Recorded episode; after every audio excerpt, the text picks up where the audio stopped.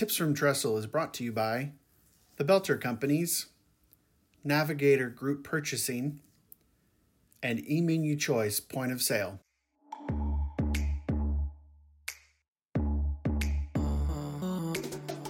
Welcome to Tips from Trestle, the Senior Living Food and Hospitality Podcast. This podcast explores the senior living industry with a unique focus on food, hospitality, and the community experience. I'm your host, Aaron Fish. During three decades in the hospitality industry, I focused my work on creating exceptional experiences for the customers we serve. My goal for this podcast? educate, inform, and inspire leaders in senior living. How? By creating hospitality with a purpose by bringing the customer experience to the front of mind in our industry. We should bring the passionate spirit of food and hospitality to everything that we do and everyone we serve each and every day. So, what are we waiting for? Let's get to it. Joining me today on Tips from Trestle is Lucas McCurdy. In addition to his duties as host for the industry leading Bridge the Gap podcast, Lucas is the founder of the Bridge Group Construction based in Dallas, Texas. Widely known as the senior living fan, he has directed his passion for aging adults and the communities they live in to develop the industry's first renovation and construction company dedicated solely to the senior living industry. Lucas is also actively supporting the senior living industry, including his involvement in NIC, Argentum, Leading Age, ASHA, and the NIC Future Leaders Council. Lucas, thanks for joining me today on Tips from Trestle. Glad to be here. Thank you. So, you know, I I was looking over your bio and kind of understanding your background, and you didn't start your career in senior living. And so I'd love for you to tell our listeners a little bit of how you got into senior living and how you got into uh, creating Bridge Bridge Group Construction Company. Yeah, you know, I love origin stories, and it's fun for me to be able to tell people my personal origin story as well. I'm a third generation construction entrepreneur. My grandfather was a general contractor. My father is a general con- contractor, and I'm a general contractor. But I got my start really in the multifamily, hospitality, and restaurant industries doing disaster restoration, capex work, and renovations. And candidly, Aaron, I didn't like it. I just, for whatever reason, I had a hard time making the right relationships. Um, the way I, I saw business being done, um, it just didn't really fit my personal wiring. Yeah. Um, it was it was just a really hard industry. There was uh, they placed a lot of value on whoever just the lowest bidder was, regardless of whether they could execute it or if they were professional. And I just found it a hard road to navigate. Fortunately, I was introduced to the senior living industry about 14 and a half years ago. I stepped foot into the first assisted living that I'd ever stepped foot into was Brookdale Tuscaloosa in Central Florida. And it changed my life forever. And it set me on this path to developing a deep love and passion for the industry and the people that do the work inside these communities. And I just thought, you know what? I'd like to build my legacy and career around making and, and creating services that will help people live and thrive in these communities.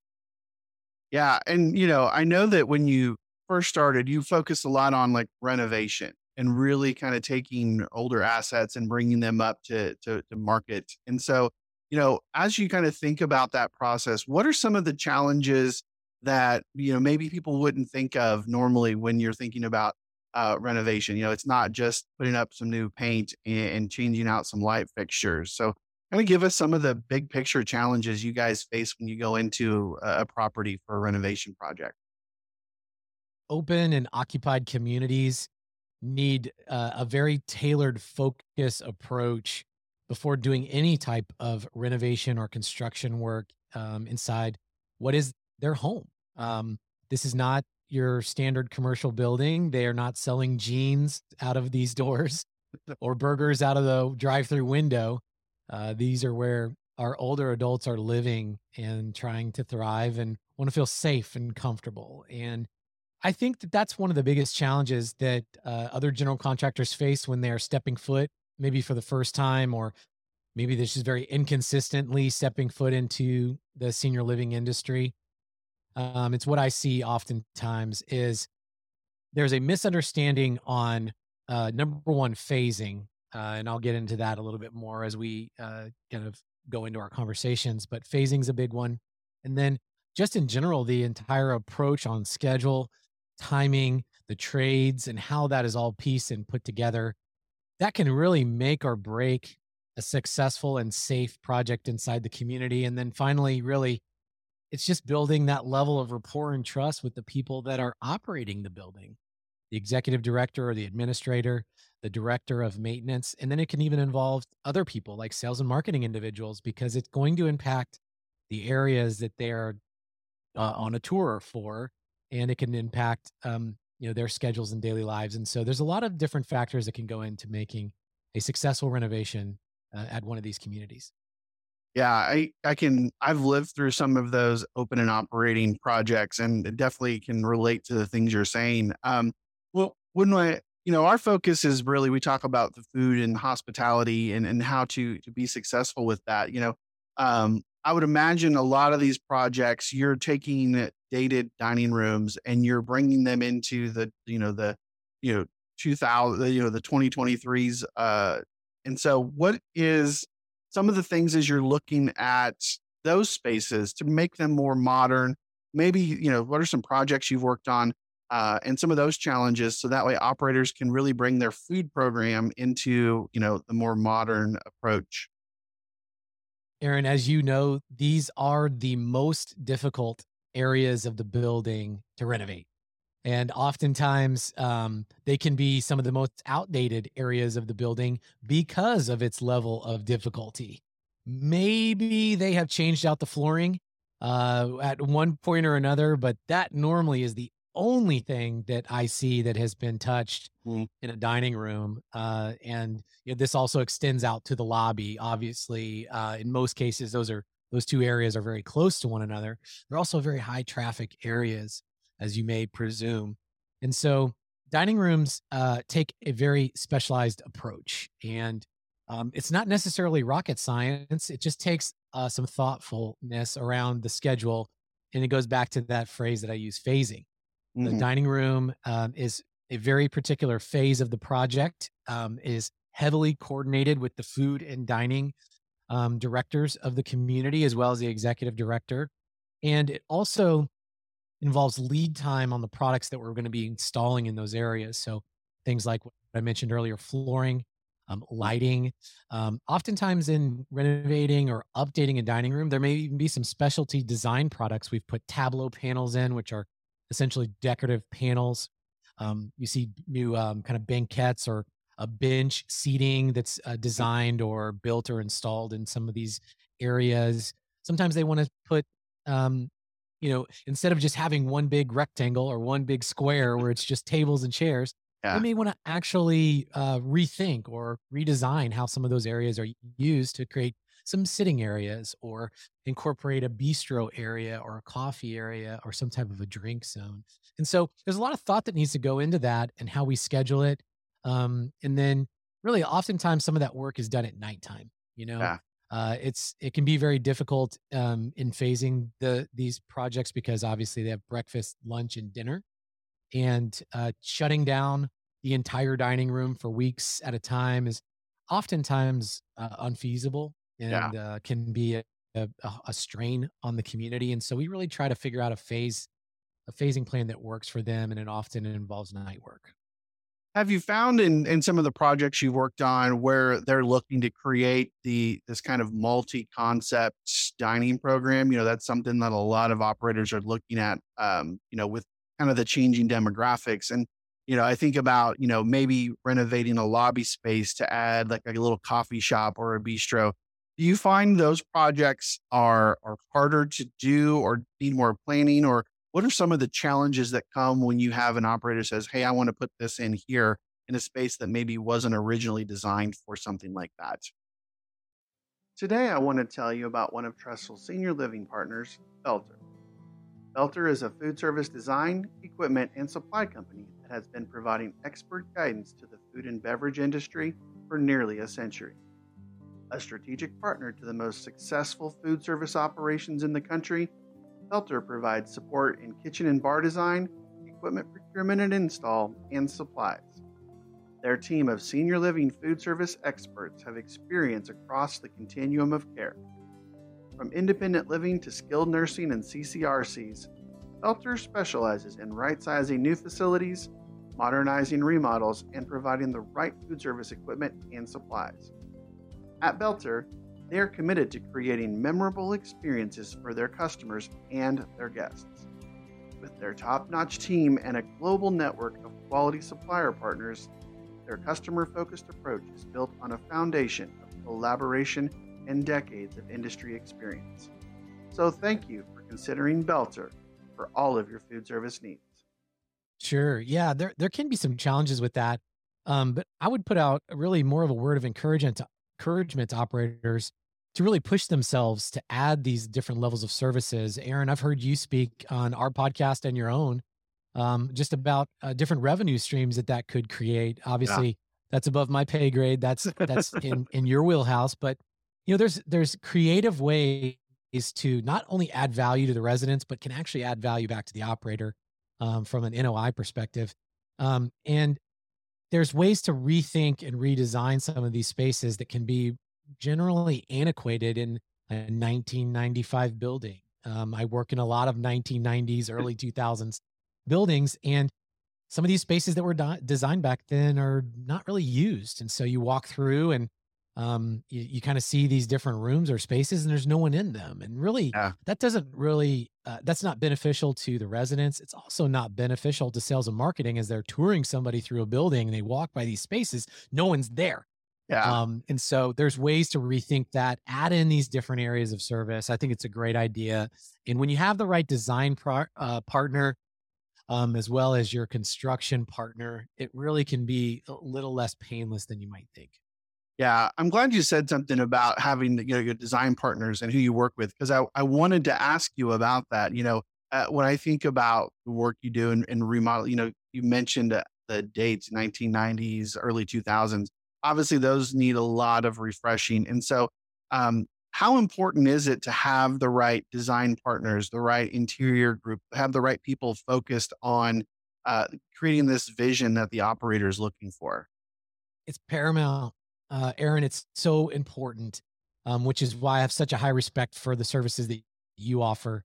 Um, and it's been fun. You and I have crossed paths a little bit over time, and I look forward to, to uh, actually crossing paths more, mainly because I'm such a big believer in hyper focused, tailored services to the senior living industry. And I am a big proponent in encouraging operators, owners, investors, REITs, private equity companies, as they have these portfolios that may be a value add uh, acquisition or they're taking over something or just have a legacy community that just really needs an update.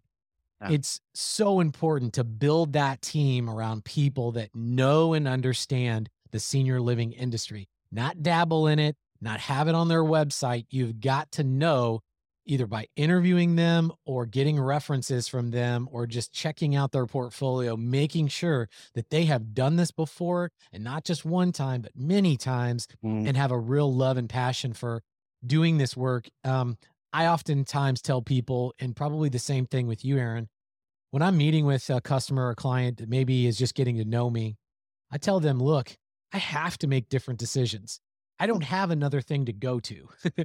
uh, so number one, I make different decisions because I want to. I, I I love this industry and I want to take care of this industry. That's number one. But if they're just meeting me for the first time, that may not be very meaningful to them.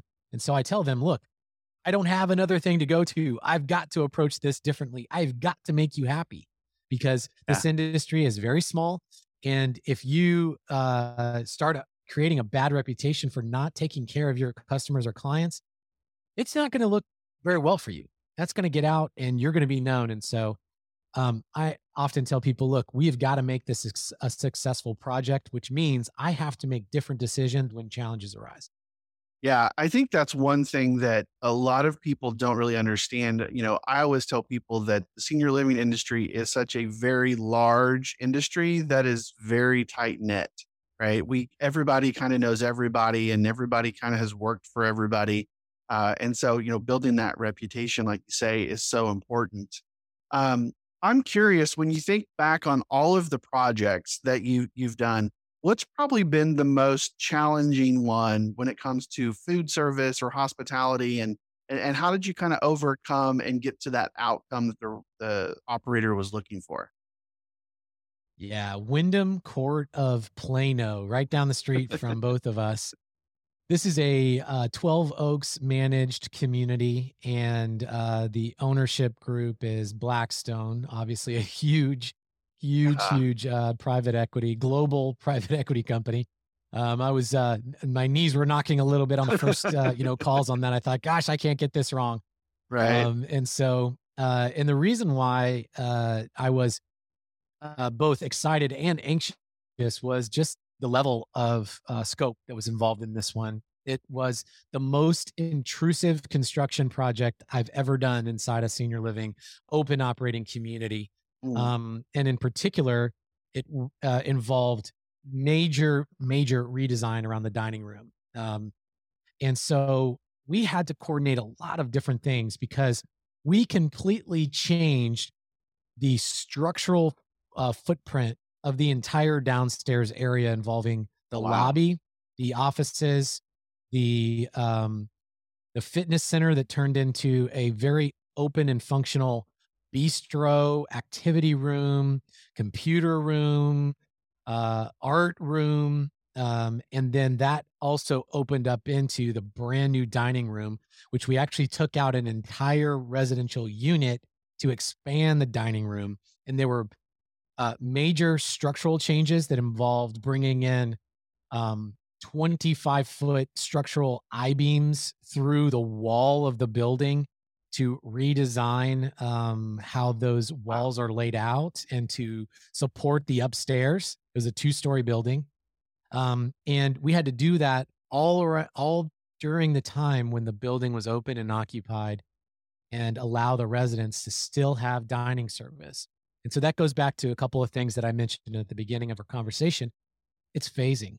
And Yeah. so there was high, high oversight, both from us, obviously, as the GC, but from the designer and the architect, which was one and the same, Mm, and engineers, because we had to redesign also all the MEPs. And for people, I know you know that, Aaron, but for people that maybe in your audience that don't know that acronym, it's mechanical, electrical, plumbing we had to redesign all of those things. And so we were actually able uh, to section off um, because we were expanding the dining room. We're actually able to section off half of the dining room to allow for food service uh, to take place. And what they did, Aaron, you've probably seen this before and helped people with it, Yeah. is um, they did it in shifts. So not Yeah. every resident could come and eat at the same exact time. And so they kind of did it in shifts. And they also used um, the upstairs as an alternate area uh, for some dining service to allow for some uh, some overfill, if you would, if that's uh, the correct way. Yeah, I can imagine, you know, kind of what just listening to you explain that project, how in depth and, and how how much planning has to go into that. And operationally, you know, you've got to have buy-in from the that food service director and the those employees that they they know the end game. And so um, I assume that there was a ton of communication, not just with everybody working on the project, but with the operating team inside the community all the way down to the front line so they knew what was going on and how things were happening. Navigator is the largest full service GPO that exclusively focuses on the senior living community. And what that means is we provide products and services that help our members provide a great environment for their residents, such as like MRO, hospitality equipment, food, business products, as well as technology solutions. We actually surround our members with a level of support unmatched in the industry. Absolutely, very well said.